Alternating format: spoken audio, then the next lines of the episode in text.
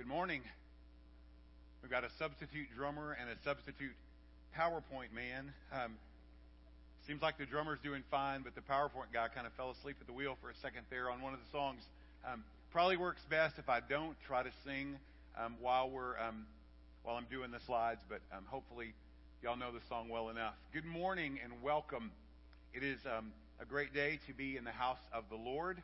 It's a good day to, to be together as we worship, as we sing, as we study God's Word, and hopefully, ultimately, we hear His voice and we are changed and transformed. So, if you are a regular folk here, it's great to see you. If you're a visitor, we're glad you were here. It's great to see you as well, and um, we hope you enjoy the service.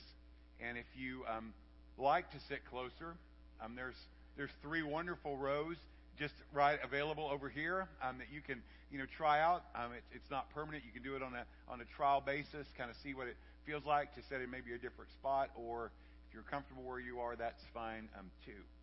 But we are so glad that you're here, and if you are with us for the first time, welcome.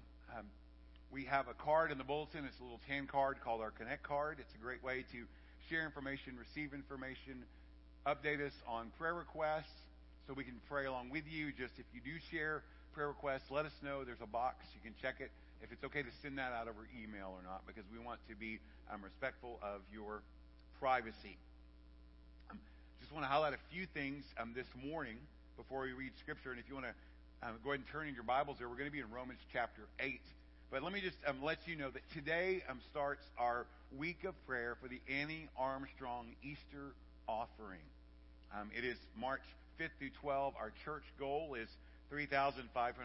And as we do each year, um, the North American Mission Board provides for us a weekly prayer guide. And our theme for this year is United, Called to be One.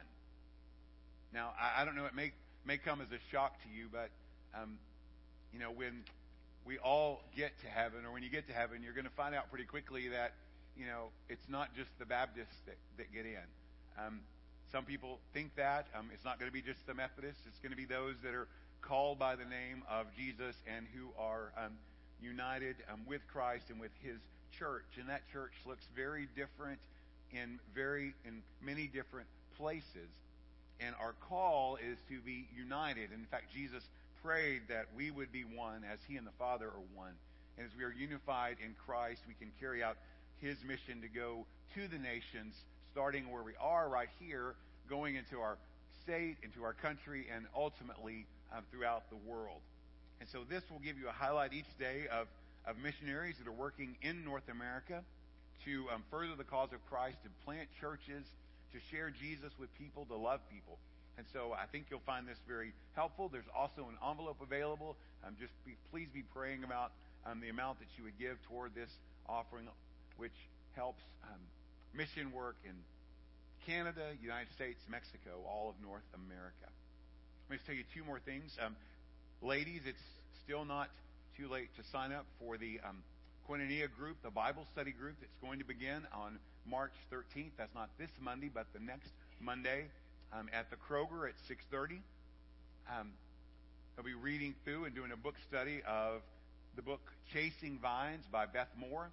You haven't looked it up, it's around $15 online. You can find it just about anywhere that sells books, or you may even check half price if you're interested. There's a sign up sheet in the back. Um, just put your name on there, and there's a block to check whether or not you're going to be in person. It's fine if you want to just get a book and read along with the ladies. I think that would be um, helpful as well. If you have any questions about that, you can see Kim um, Creamer or you can see um, Deborah um, Gillum, my wife. And then also, let me just highlight our Wednesday activities.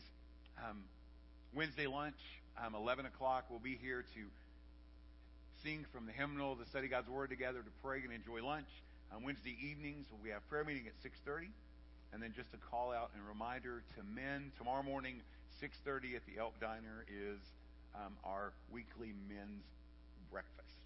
Um, so at this point, um, one of our students is going to come and read for us from Romans chapter 8. And so um, listen intently, and um, we'll be starting in verse 31 and reading down through the end of the chapter.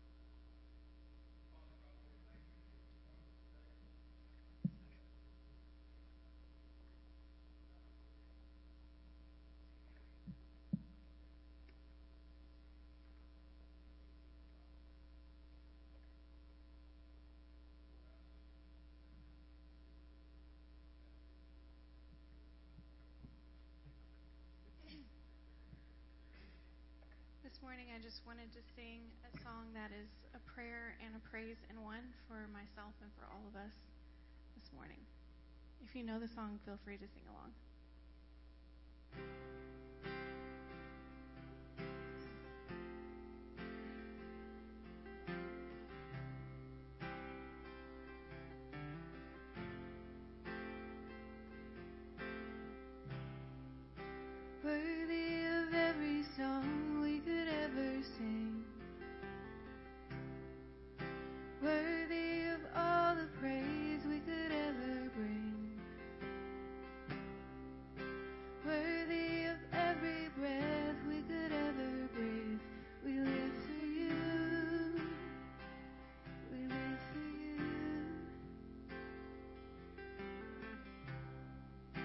Jesus.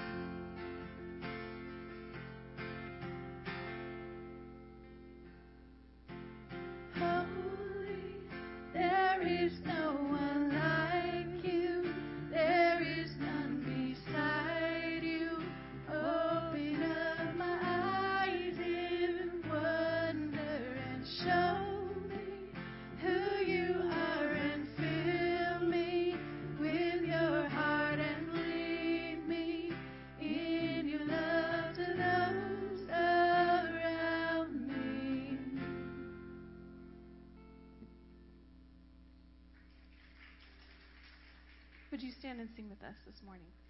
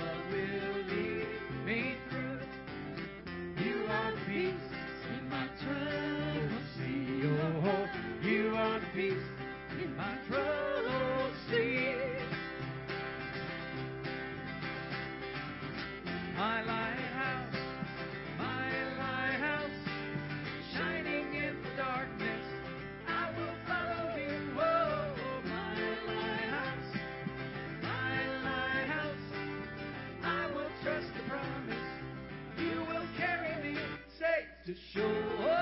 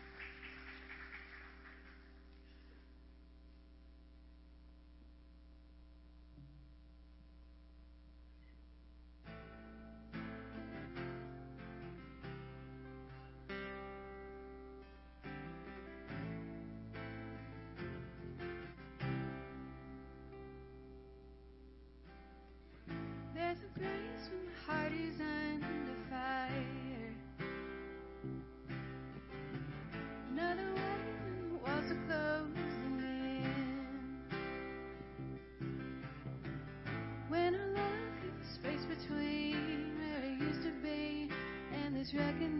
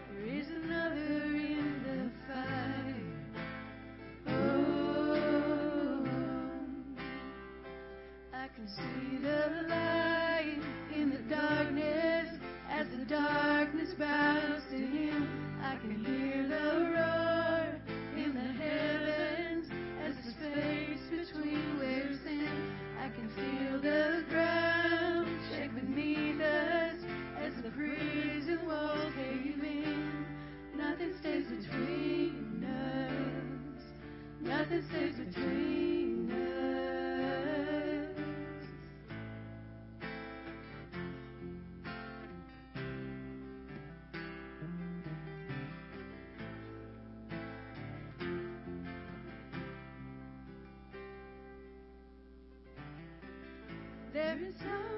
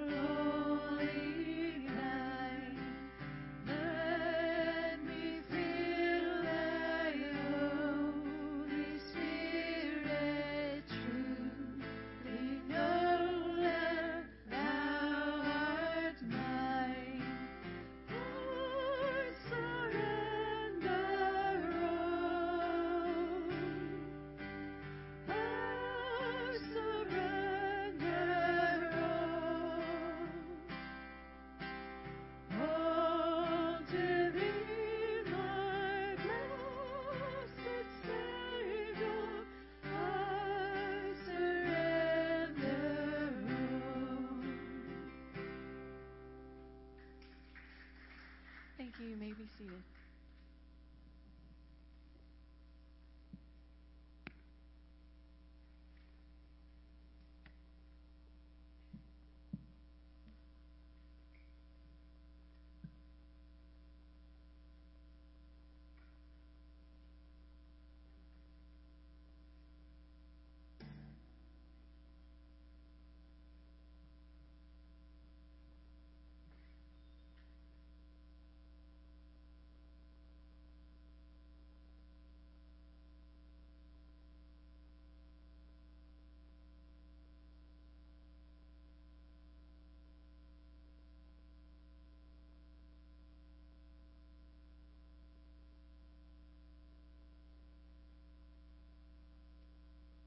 Take out your Bible, we're going to be in Esther chapter 5 and Esther chapter 6. And in just a morning, in just a minute, we'll read a portion from each of those chapters to uh, help us set the stage for the activities that we will look at today in the continuing story of God's hand at work in all circumstances, and especially in the in the life of this young Jewish girl who becomes queen named Esther. But I wanted to begin this morning just by asking you a question. Have you ever had one of those nights that you just couldn't sleep? Maybe your your mind is filled with a, with a million different kind of thoughts. Maybe it's things to do. You're working on a, a mental to do list during the, the evening. Maybe it's anticipation of something that's coming up, or maybe it's just too much caffeine or coughing, at least of late. And you lie there, you're trying and hoping that maybe you're going to fall back asleep, and finally you give up and you get up. You're awake. It's one of those sleepless nights. Now, some people get up and turn on the television. Others may take that time to pray, maybe read their Bible if they're a little more on the spiritual side. Others might use that time to catch up on some work. Few people might choose to pick up a book and do some reading. But this morning we're going to talk about maybe that there might be a different reason that you could be awake in the middle of the night.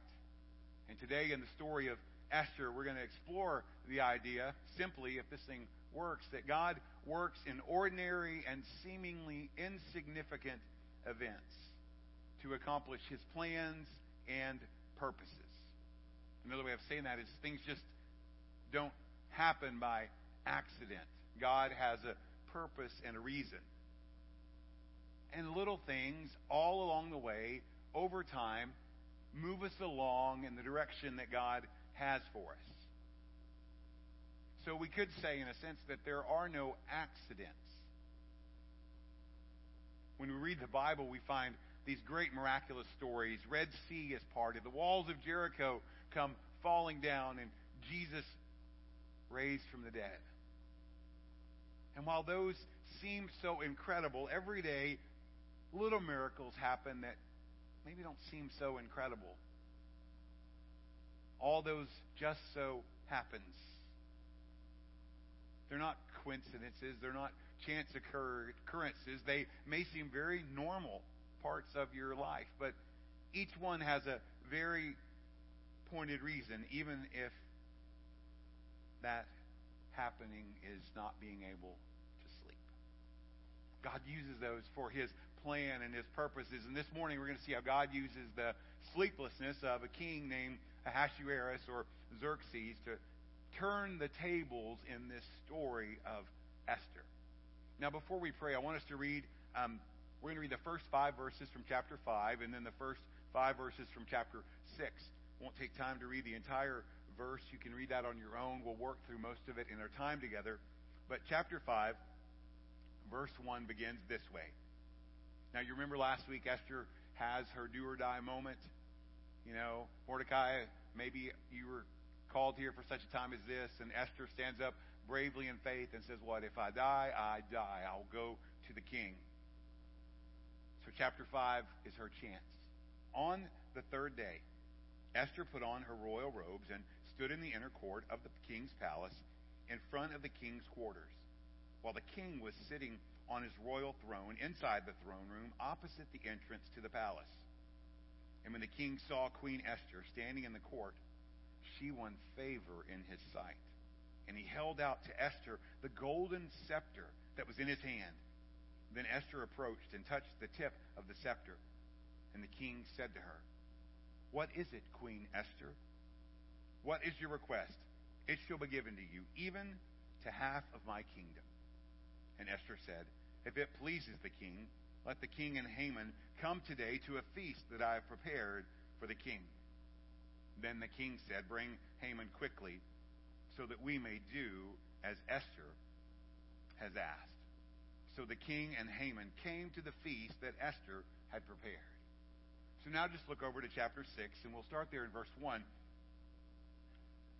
On that night, the king could not sleep. And he gave orders to bring the book of memorable deeds, the Chronicles, and they were read before the king.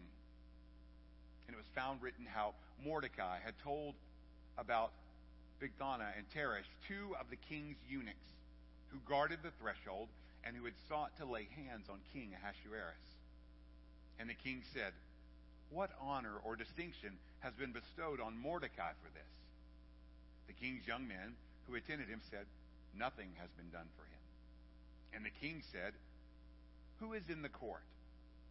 Now, Haman had just entered the outer court of the king's palace to speak to the king about having Mordecai hang on the gallows that he had prepared for him. And the king's young men told him, Haman's there, standing in the court. And the king said, Let him come in. Lord, we are thankful that we have your word as not only a treasure of knowledge, but as a living word that transforms both our lives and our hearts from the inside out. And so as we look this morning at the story of Esther, the circumstances surrounding her visit to the king and this man Haman, Lord, we ask for your guidance and your wisdom. Lord, teach us from the pages of your word by the power of your Spirit through the living word for our benefit and for your glory. And we pray this in your wonderful name. Amen. So there's an outline, as always, in the bulletin to help you follow along. And the first thing we see in chapter 5 is that Queen Esther wins favor with the king. You could say, in a way, that it's Esther's moment of truth. She's professed what she's going to do in faith, and now she steps up and does it. And it leads her to the king's chamber. Now remember, her people have been praying for her, and beyond that, she has a lot going for her. We know from the story so far that she's beautiful, she's compliant, she's evidently smart and shrewd, as we're going to find out. But best of all, the Lord is with her. Now remember the first time she goes before the king. It was all about her beauty, the way she looked. But this time, she's the queen. And so we find that she's dressed in royal robes. She puts on elegant garments that are second only to the king's. And she waits there in front of the king's quarters, hoping to gain access and interest. She's committed in her mind to rescue her people. She's arrived here for such a time as this. She's already professed a willingness to give her own life. If I die, I die. So, what's going to happen? Now, on that first visit, we read that the king loved or desired Esther more than the others. I want you to notice in verse 2 of chapter 5 what it says. She won favor in his sight. And because she gained the king's favor, what does the king do? The king holds out his scepter. It was a symbolic act. The golden scepter of the king, which at a movement could determine life or death to someone who would visit the court, is extended toward Queen Esther. Now, as a symbol of acceptance, the verses tell us that Esther reaches out and touches the tip of the scepter, accepting his invitation to come into her his presence. What does that mean? Esther's not going to die. Now, you probably figured that out because the book is about Esther, but she's safely in the king's presence, and the king asks her a question What is it, Queen Esther? He says, You know, I'll, I'll give you up to half of my kingdom, which was a common phrase during that day just to express extreme generosity. And verse 4 tells us what Esther's response is If it pleases the king, let the king and Haman come to my feast. So she plans a banquet, a dinner party, but it's not your typical dinner party. Okay, it's all right to invite your husband, check. Maybe not so much to invite the mortal enemy of your people. I mean, just probably not something you would do on a normal basis. So you're wondering at this point, what in the world could the queen be up to? But we find out the king accepts the invitation, calls for Haman. They enjoy a time of wine and feasting. And the king asks again, Esther, what's your wish? Up to half my kingdom. Now remember, Esther's clever. She's shrewd. So once again, she delays her request, invites the two men to a second banquet. And the suspense builds, the intrigue builds. Meanwhile, Haman is flying high. He is so excited. His ego is so overinflated. He's going to a banquet from with the queen and king, and now he's called to a second one. And the scene ends in chapter 5 with a description of Haman in verse 9 that he's joyful and glad of heart. But that happiness is only temporary. Because we find that Haman is filled with hatred. And when he is walking on his way home, having nothing but a good day, the good day turns bad. He looks over, and who does he see? Mordecai. Standing or sitting at the city gate. Mordecai doesn't bother to get up and rise in honor of Haman, second in command. And also, he didn't fear the presence of Haman. In fact, he remains calm and continues on business as usual. And while Mordecai is cool, Haman is furious. He's angry. But he doesn't take time to act now against Mordecai. Text says he restrains himself and he moves on toward his home. But for Haman, like many other people, all the good stuff in the world is never enough. Next to the king, if you were to say it in Persia, Haman had it all. He was number two. He was wealthy, but he was still not happy. Ecclesiastes 5, verse 10 says this. Look at this verse. He who loves money will not be satisfied with money, nor he who loves wealth with his income. This also is vanity. So he could probably buy anything he wanted, get anything he wanted, but he's not happy. And you take the hatred that he had and combine that with the greed that he suffered from, and what you get is a miserable human being. He had hatred in his heart, which in essence is murder already on the inside. And sometimes that murderous spirit of hatred manifests itself. And even though this man hatred Haman, you could say hatred, seemed to have everything, all the good stuff, the hate that's burning inside of him, his lust for more and more.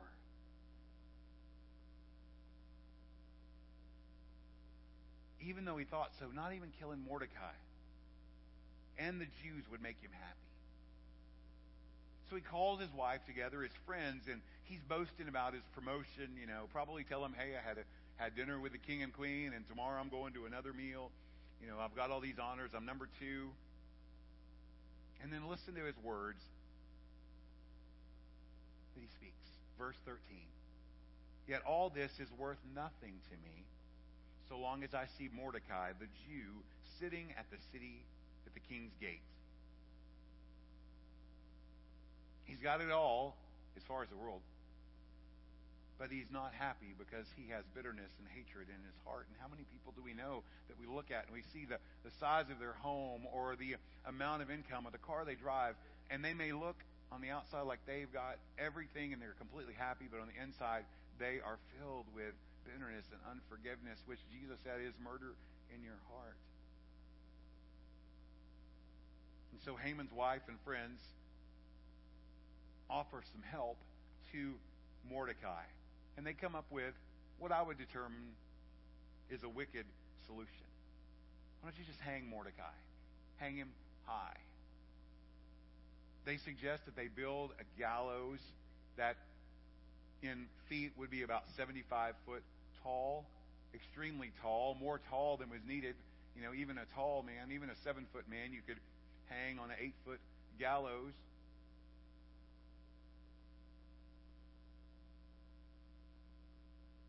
They say, build this gallows, and then in the morning, verse 14 says, tell the king to have Mordecai hanged on it.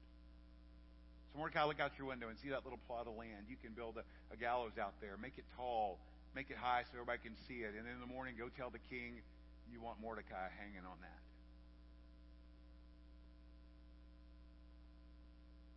So in essence, they say, you know, take care of Mordecai, and then when you're finished, then go joyfully with the king to the feast. What a wicked mind he has that, if not checked by God, if not controlled, this wicked mind thinks that hatred turned into murder is going to bring happiness. But you read through the Bible, it never works. Cain killed Abel. David had Uriah killed. Herod had John the Baptist beheaded. The Jewish leaders killed Jesus. Never worked the way they thought. It never will. God created every life in His image. Every life is sacred from conception to old age. And even though we read in news story after news story of people that take the life of another, it never ends the way they thought it would.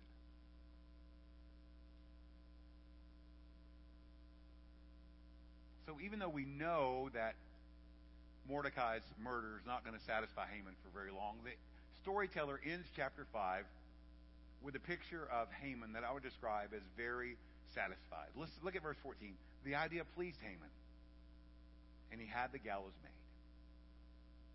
So Haman's happy as we end chapter 5. Mordecai is in danger, and Esther is plotting. She's still up to something. But with all these stories of intrigue going along, the most important event of the evening is about to take place in the bedroom of the king. And it seems so very small and insignificant. The king can't sleep.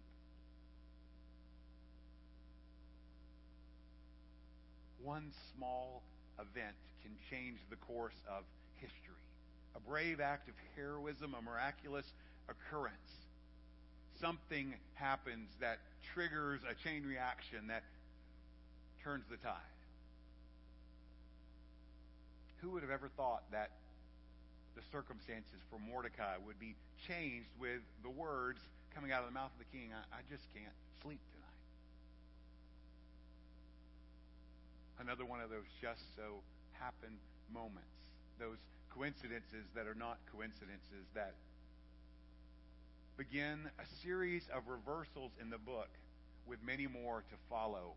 It's one way you can read the story of Esther as a book of reversals where things happen in the first half of the book and in the second half of the book they unhappen or they're completely reversed. So as you look at chapter 1 or verse 1 of chapter 6, you find the verse that we read earlier, on that night the king could not sleep. So he gave orders to bring the book of memorable deeds the Chronicles, and they were read before the king. So on this sleepless night, the king calls out for what you could call a royal bedtime story.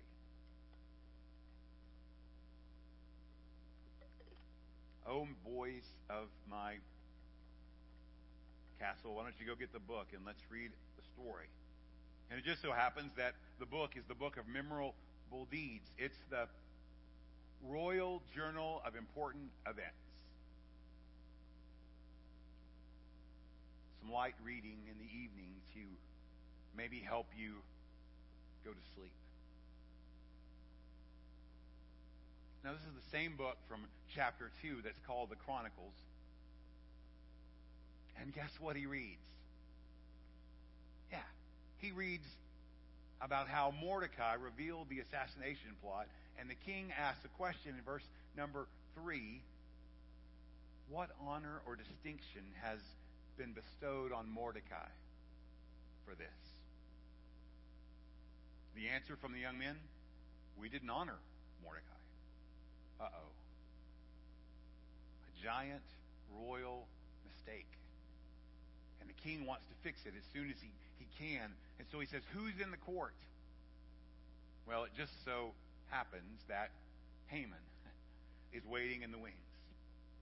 He had, in fact, just arrived to ask the king about going ahead and hanging Mordecai. He's standing in the outer court, and the king invites Haman into the chambers. And it sets the stage for the first of these reversals. But Haman doesn't have a chance to ask the king about Mordecai because the king has business on his mind late in the night. There's someone he needs to honor. And your mind is filled with questions. Why was this king unable to sleep? Why did he read from the royal chronicles? And why did Haman happen to be waiting in the wings? The answer is a word called providence. Dr.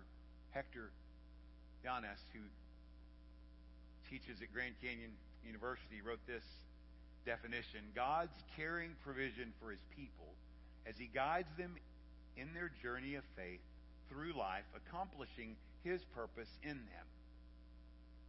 And so you have these keywords caring provision, God's guidance, and God's purposes. God's caring provision for his people as he guides them in their journey of faith through the accomplishing through accomplishing his purpose in them. Pastor Kent Hughes says it this way that because of providence, all of life is a miracle. Because of God's loving, caring, guiding of all things, everything in life we experience is a miracle. So all of these happenings were happening because God was caring for his people. He provided for them. He was carrying out his purpose. And the fact that the tables are about to be turned on Haman and the truth that God is at the center of it all are attributed to this key idea of God's providence. So let's don't wait. Let's get to this turning of the tables because what we're going to see is that Haman is humiliated and Mordecai is honored. Reversal of circumstances. Now, this part of the story is filled with irony. It's dusted with pride all over. And actually, if you read it, it's pretty humorous. And the key phrase that we need to see that comes over and over is the man whom the king delights to honor. Fun starts there in verse 6. So Haman came in, and the king said to him, What should be done to the man whom the king delights to honor? Now we know the king is talking about who? Mordecai. And we should know a little bit of Haman's character by now to realize that Haman immediately thinks, oh, he's talking about me. And so we get a look inside of Haman's head in the following verse where it says, And Haman said to himself, Whom would the king delight to honor more than me? And you can imagine this big smile on his face. The king wants to honor me. Who else in all the kingdom could it be?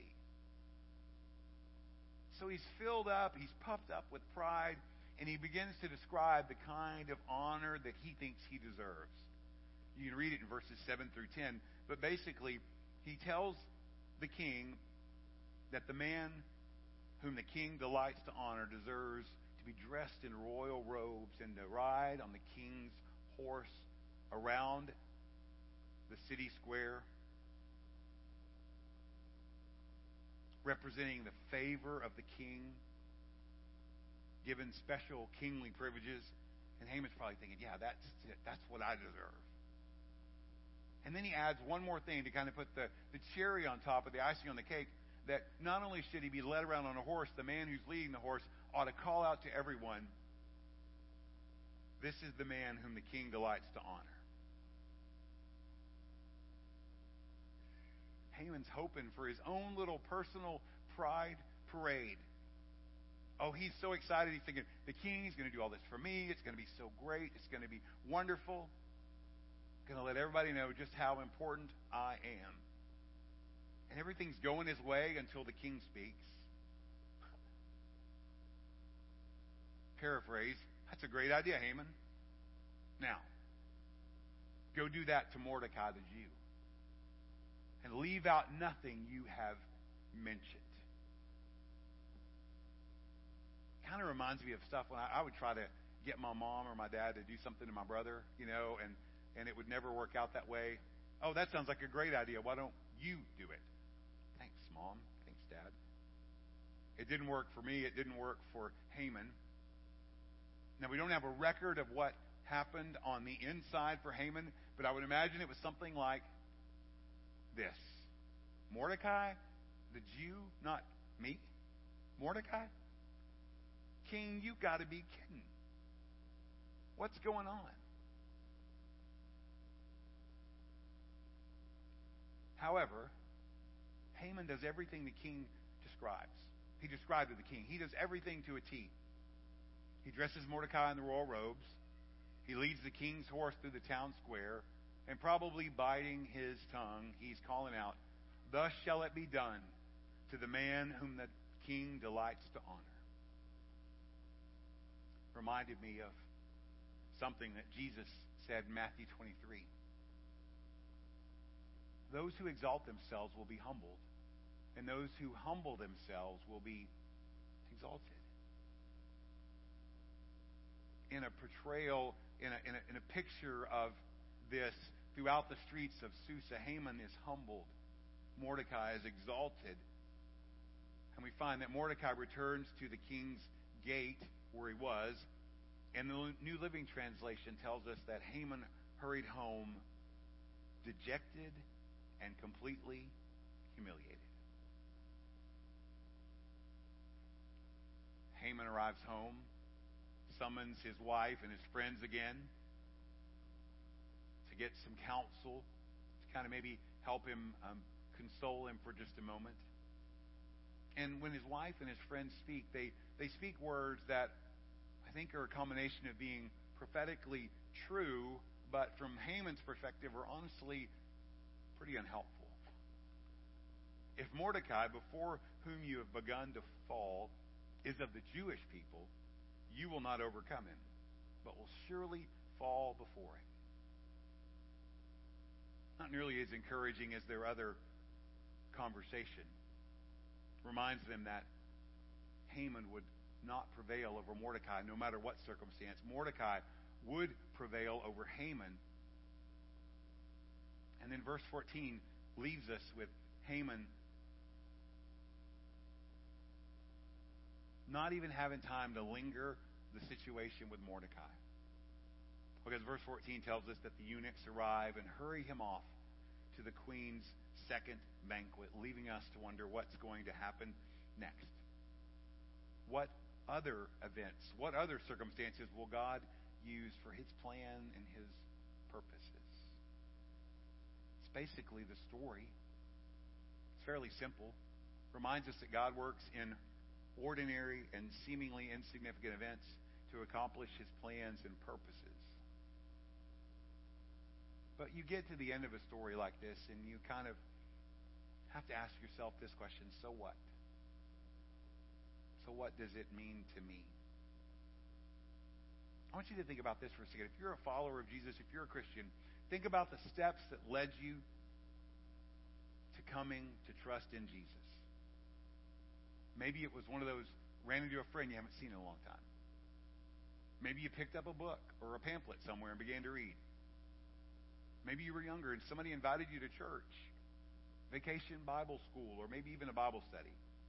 Or you turned on the radio and the message is just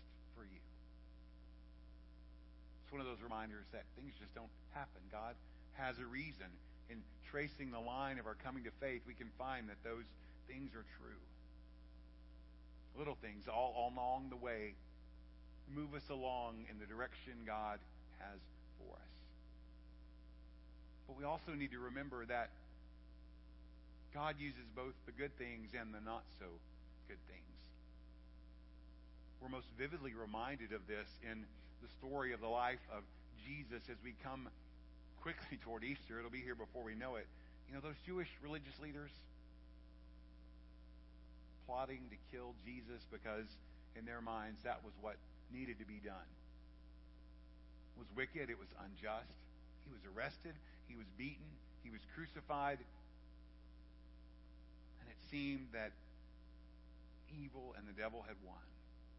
Disciples are discouraged, bewildered, and although it seemed very much like a defeat, God uses used the cross for the greatest reversal ever.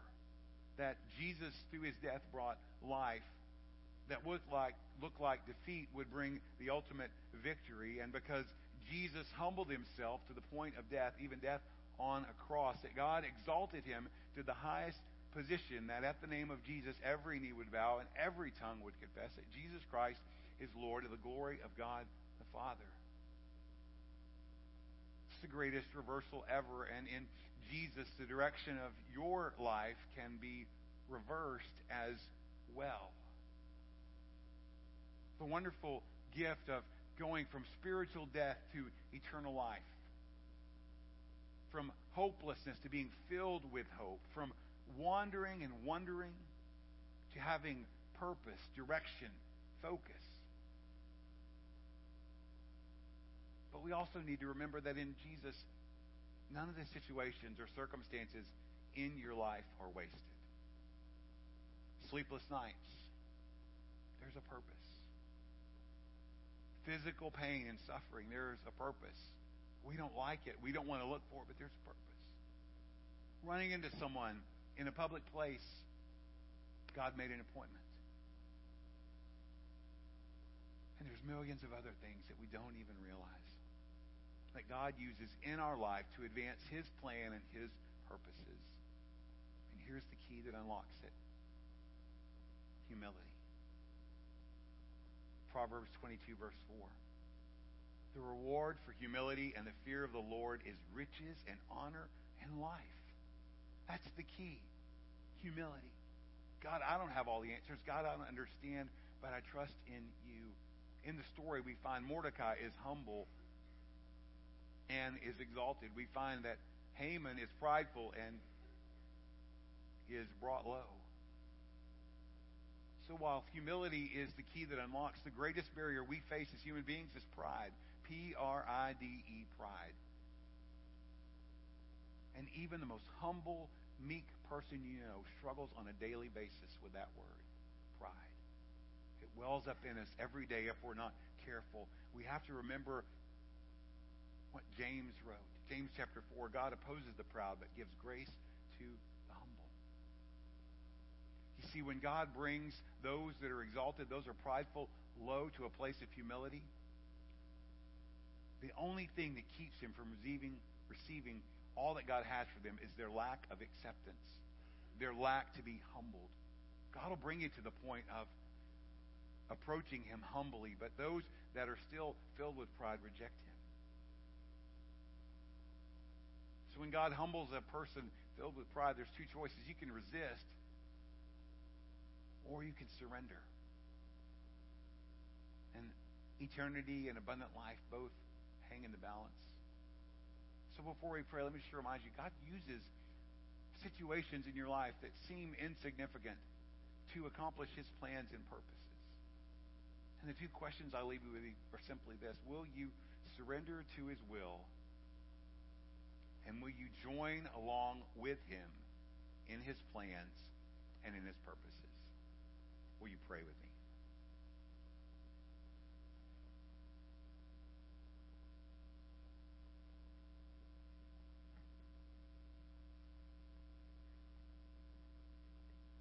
Lord, as we quieten ourselves before you,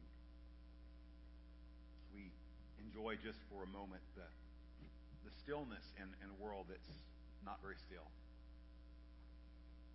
We ask for you to help us to reflect on the truths of this story. We see very clearly that the themes of reversal that point us toward the cross and the great victory that brought life from death that Jesus won on our account. We see the exciting truth that, that you can reverse circumstances in our life, that you can change the course and direction of our life when we trust in you. We see that your hands at work in things that don't even seem like they matter. We're confronted with our own pride and the need that we have to be humbled. And so, Lord, help us to answer these questions honestly before you. Will I surrender to your will? And will I join you in the plans and purposes you have? And if we say yes, that we would ask for strength and commitment to walk in the journey if we have any hesitation or we, we say, no, God, not yet. Lord, you would search us and help us to know why. That we could come before you with humility, confess those things, and walk in what you have for us. Oh, Lord, we ask for your help. And we know that you're willing to give it. And we pray this in Jesus' name. Amen. Musicians are going to play in just a moment. It's our opportunity to respond to, to God's word, to, to ponder these questions, to ponder the truths that you've, you've heard from, from the word and from the Spirit as we, we looked at these verses together. Can be a day to lay down your pride and humbly come before Jesus and trust Him for salvation. It can be a day of restart or resetting as you say, God, I've, I've pridefully thought I could do it on my own, but I can't. I need you every hour. You may feel like you've blown it in some area. You can come back and find that His grace is, just like John Newton wrote, truly amazing grace. He's loving and forgiving. Maybe you're having a hard time sorting out the fact that, God, why would you allow this in my life? What purpose does it have? And I just ask God to help me to see you in the middle of that. Maybe it's time God says, you know, I want you to plant your roots here and, and jump in and be a part of the family, cross timber.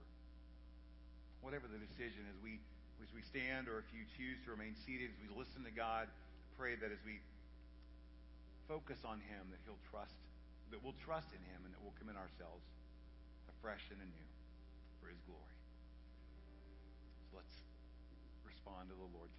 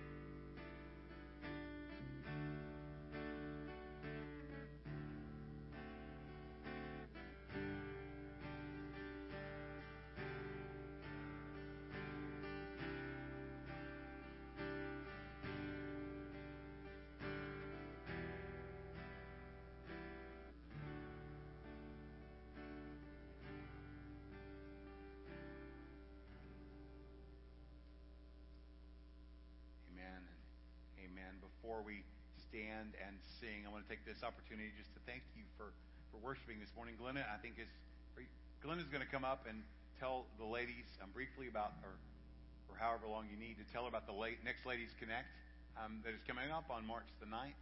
Um, I want to thank you for being here this morning. When Glenna finishes, um, we're going to sing together, and when we're finished singing, um, you're dismissed. So, Glenna, tell us about Ladies Connect.